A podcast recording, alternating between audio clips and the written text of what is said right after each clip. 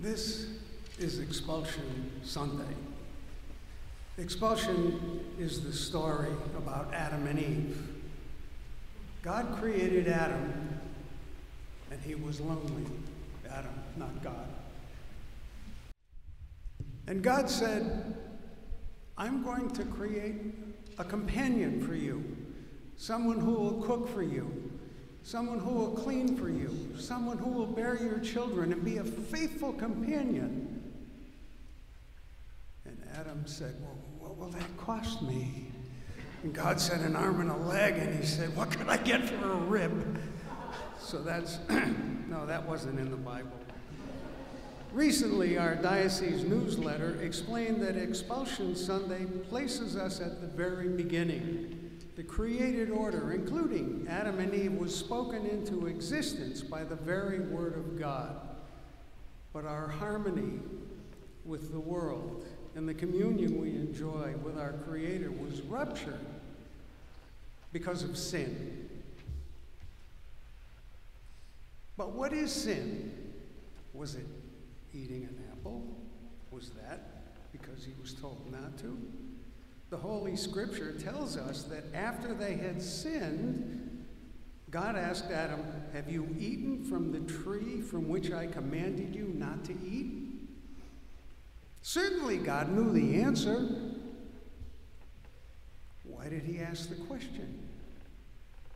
Well, through his questioning, God gave them the opportunity to repent and confess their wrongdoings.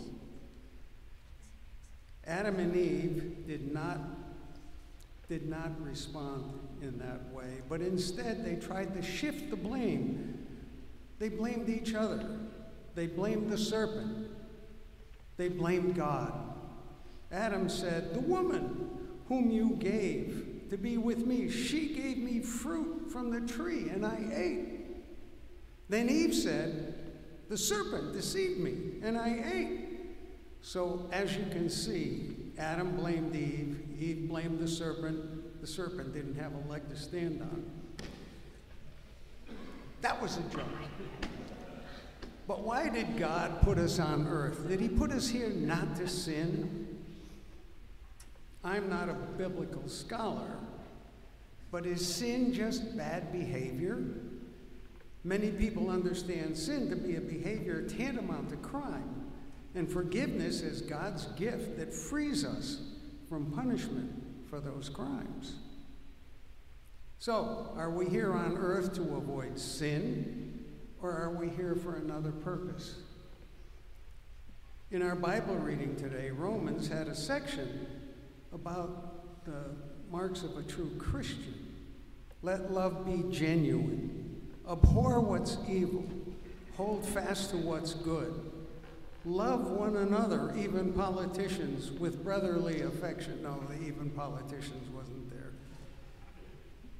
I must admit, coming to church on a routine basis is something that happened to me later in life. During my youth, I was busy working 16 hour days, seven days a week.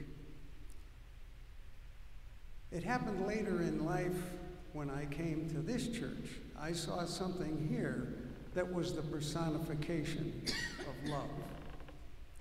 Before I go any further, I'm going to confess I can't remember every person that's done work for the church, everything that I've seen, everything that I was touched by. But some of the things I remember. A woman was weeping here in church. She was weeping about missing her deceased husband. She didn't want to be on earth. She told me, I have no purpose to be here. She was weeping, and Mike Shanasarian comforted her. Her desire not to be here on earth stopped shortly after that. Was it because of Mike's kindness? I don't know, but I think so. George Kamajian has seen many people and helped them medically, and the only payment he took was a smile. He did this in Armenia, but he also did it here. I've seen him do it.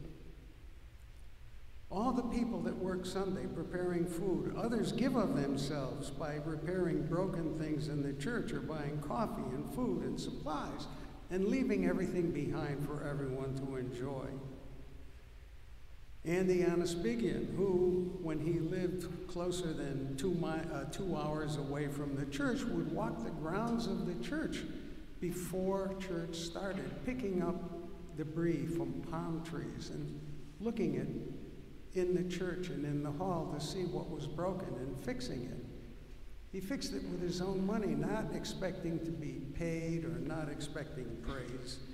He'll probably be angry at me tomorrow for saying that.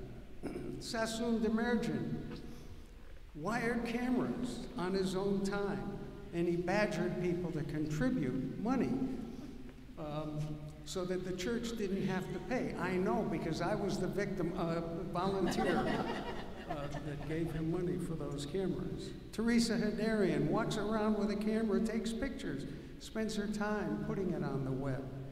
She and others can be seen cleaning after church. People that have served on the parish council spend their, not only their time, their money to cook food, bring kufta, some of the best kufta I've ever tasted, um, and wine to share. John Arsenal, Leon Sarkeesian, you could see them painting in the back when the pavilion needed that work. Our youth group rallied people to come beautify the church on the ground with mulch, and they went out to see people that couldn't make it to church. Chuck Sarkeesian grabbed the bull by the horns when the hall was a figment of our imagination. It was the spark that created a movement to build that hall.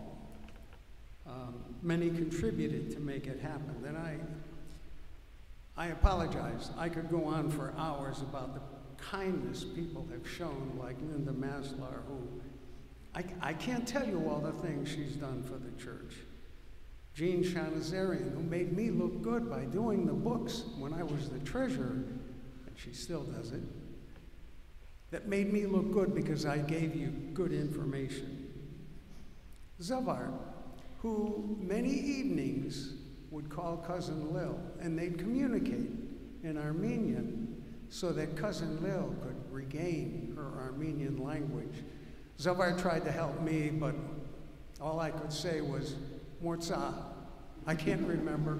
And when I was in Armenia, a very important word, Bet Garan, uh, I remember that word. So, people that give up their time in the choir, on the altar. As I said, I, I can't remember everyone, but I think this is why God put us on earth. He put us on earth to love each other. We shouldn't sin, but to err is human. We should instead help others and be thankful that our sins are forgiven. In this time of Lent, we give up things to remind us of our religion and our commitment to our religion. It's a time when we open ourselves to God's generous gift of grace. During Lent, we should make a greater effort to be kind to one another. Never underestimate the power of your actions. With one small gesture, you can change a person's life for the better. No act of kindness, no matter how small, will ever be wasted.